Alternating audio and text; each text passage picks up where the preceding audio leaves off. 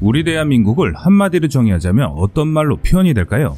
짧은 개발 역사에도 불구하고 해가 바뀔수록 비약적인 발전을 하는 항공무기들을 세계 여러 나라에서는 극찬을 아끼지 않습니다.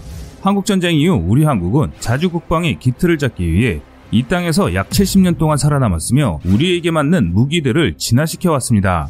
또한 우리 민족은 무려 5천년 동안 1500회가 넘는 외세의 침략까지 당하며 때로는 코도 잘리고 귀도 잘려가며 목숨을 바쳐 나라를 지켜냈으며 거의 국가가 전멸 직전까지 가는 참혹한 시기도 겪었습니다.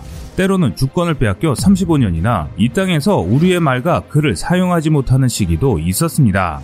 하지만 결국에는 언제나 그 지역에서 다시 기어올라 즐기고 즐긴 생명력으로 기어코 살아남은 절대 죽지 않는 불사조 같은 무서운 민족입니다. 이게 우리 한국이고 우리 자랑스러운 민족 특성입니다.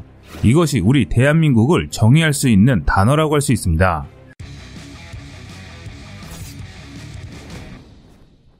지금 세계를 누비는 자랑스러운 우리 한국이 개발한 무기들은 바로 그런 우리의 모습과 많이 닮았습니다. 프랑스나 이탈리아 같은 유럽에서는 멋을 내기 위한 패션 상품들이 발전을 했습니다. 대표적으로 샤넬이나 루이비통 같은 명품을 만들었지만 대한민국에서는 오직 살아남기 위한 무기들을 만들었습니다. 그중 명품 반열에 오른 자주포와 전차가 있고 도저히 한국의 기술이라고 믿기 힘든 미친 정확도를 가진 살벌한 공격용 미사일을 만들었습니다. 처음 남의 기술을 들여와 카피하는 정도의 기술력이었지만 지금은 그들보다 뛰어난 기술로 모두가 탐을 낼 만한 공격 무기를 만드는 나라로 변모했습니다.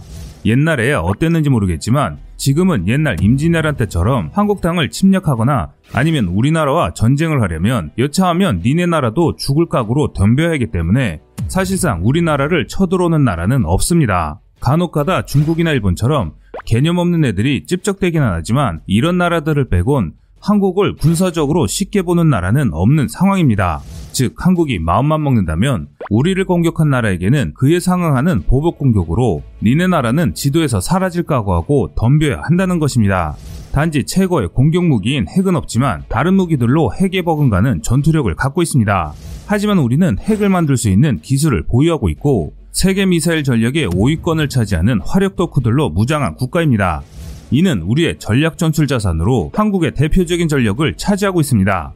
우리 한국의 미사일 개발 시초는 거의 1960년대 초로 미국이 남겨놓은 고물 같은 나이키 미사일을 기반으로 1970년대 초부터 국방과학연구소에서 백곰 미사일을 개발했던 것이고 그 이후 그것을 바탕으로 1986년 현무1 탄도미사일부터 현무2, 현무3 순항미사일 그리고 지금 현재 세계 최강이라고 하는 현무4까지 미사일을 연구 개발해 전력화하게 됐습니다. 이 미사일이란 것이 무서운 이유는 유사시 초기에 상대편에게 쏟아부어 막대한 피해를 입힐 수 있을 뿐만 아니라 개전 초기에 바로 핵심 지역에 수백 발 또는 수천 발을 쏟아붓는다면 전쟁에서 승패의 향방을 판가름할 수 있을 정도로 막강한 무기 체계이기 때문입니다. 일반적으로 각국의 미사일 전력은 비밀 사항이기 때문에 공식적으로 공개를 하지 않습니다. 하지만 언론에 공개된 바로는 현무원에서 투시까지는 탄도미사일이고 현무투비는 SLBM으로 잠수함에서 발사되는 미사일이고 현무수리는 미국의 토마호크 미사일 같은 순항 미사일입니다. 과거 미국과 미사일 지침에서 탄도미사일에 대한 사거리가 묶여있기 때문에 거기에 해당되지 않았던 순항 미사일은 예전부터 개발하기 시작했었는데요. 그런데 이것도 참 어이없는 게 탄도미사일보다 상대적으로 위력이 약했던 것도 있지만 과거 미국이 너희의 지금 기술로는 순항미사일 같은 어려운 기술이 들어가는 것은 개발할 수 없을 것이다 라고 생각하며 이것을 풀어줬기 때문입니다. 그래서 우리 한국은 사거리 제한에 걸림돌이 없는 순항미사일을 집중적으로 개발하게 된 것입니다. 우리 민족이 참으로 대단한 것이 한국인들은 성격이 온순하고 정이 많지만 한번 꼭지가 돌아버리면 누구도 막지 못하는 꽤나 위험한 민족입니다. 그런데 그냥 성질만 난폭한 것이 아니라 은원 관계에 대한 것은 대를 이어가며 기억하게 만들고 있습니다. 이런 기조로 인해 우리를 건드리는 적들은 가장 확실히 적을 박살내고 끝장내버릴 수 있는 최적의 방법을 찾습니다. 그러다 보니 가용한 자원 안에서 다른 나라들은 생각하지 못하는 방법들로 새로운 무기들을 개발하는데요. 한편 우리 민족은 어떤 국난이든 이겨내는 것이 취미고 그까짓 거 개발하고 만다는 뚝심 있는 성격을 갖고 있습니다. 안에서 못할 뿐이지 못해서 안 하는 것이 아니다라는 말이 딱 맞아 떨어지기도 합니다. 그 대표적인 무기가 현무퍼입니다. 최근에 미사일 지침에서 무게 제한이 없어지자마자 현무퍼를 시험 발사에 성공하고 2톤 이상 되는 탄두로 세계 최고의 벙커버스터 미사일이라는 타이틀도 획득한 상황입니다. 군 일각에서는 4톤짜리 현무퍼비도 개발하고 있다는 소문이 있을 만큼 우리 한국의 미사일 위력은 대단합니다. 반면 탄도미사일만 뛰어난 것이 아닙니다.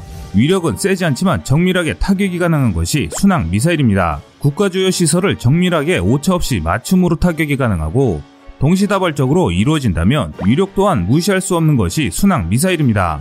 그중 세계적으로 가장 뛰어난 미사일 중 하나가 미국의 토마호크입니다.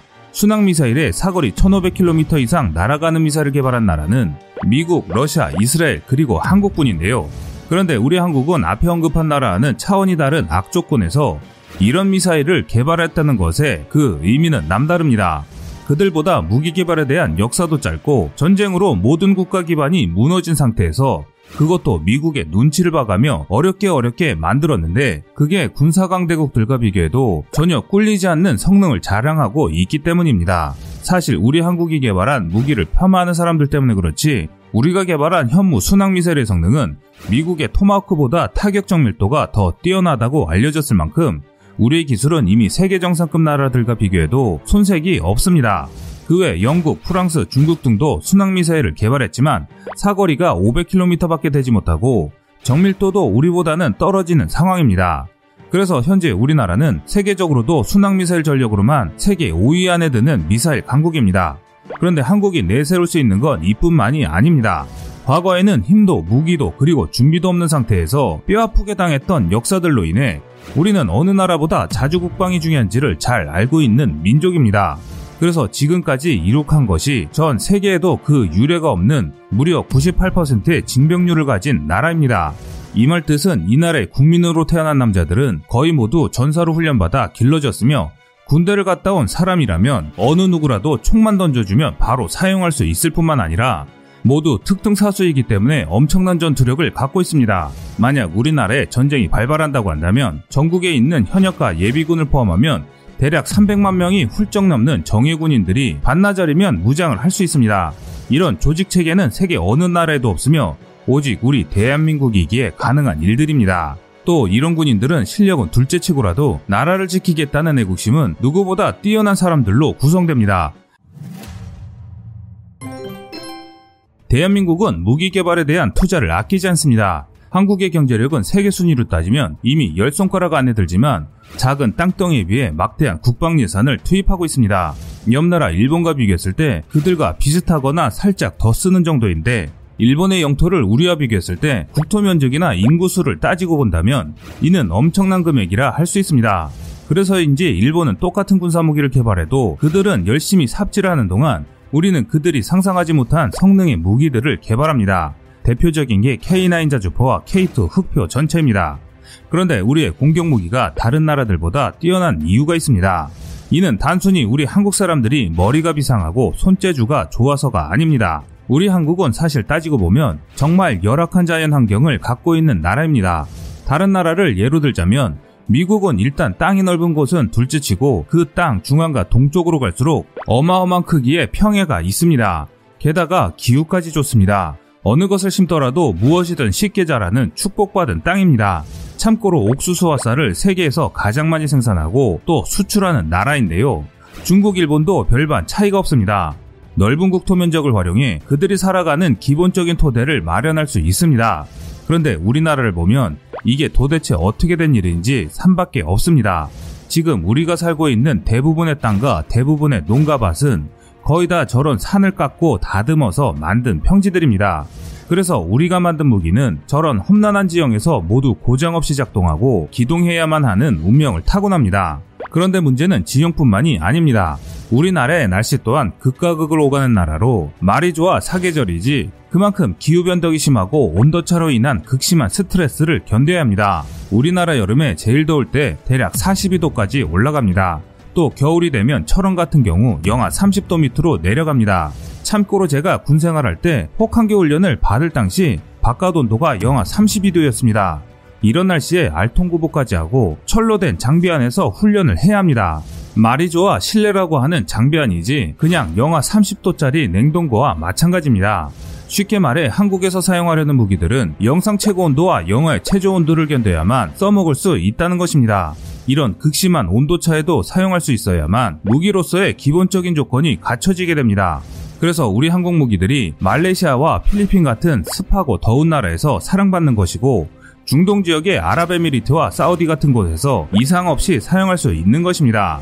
그래서 그 나라들이 한국 무기만을 고집하고 있는 것인데요. 이뿐만이 아닙니다. 콧대 높은 북유럽 국가들은 독일 무기만 사용했는데 오직 한국 자주포만 그런 악조건에서 정상 작동을 해 그들은 우리의 자주포를 수입해 사용할 정도로 우리 한반도의 기후 환경은 극악에 가깝습니다. 또한 우리가 만든 무기들은 세계 어디를 가든 최고의 성능과 가성비를 발휘하기 때문에 한국산 무기를 구입하는 나라들의 추가 구매가 이어지는 기염을 토하고 있는 것인데요.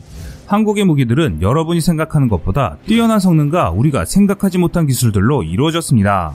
우리 한국 무기가 뛰어난 이유에 대해 여러분들의 생각은 어떠신가요?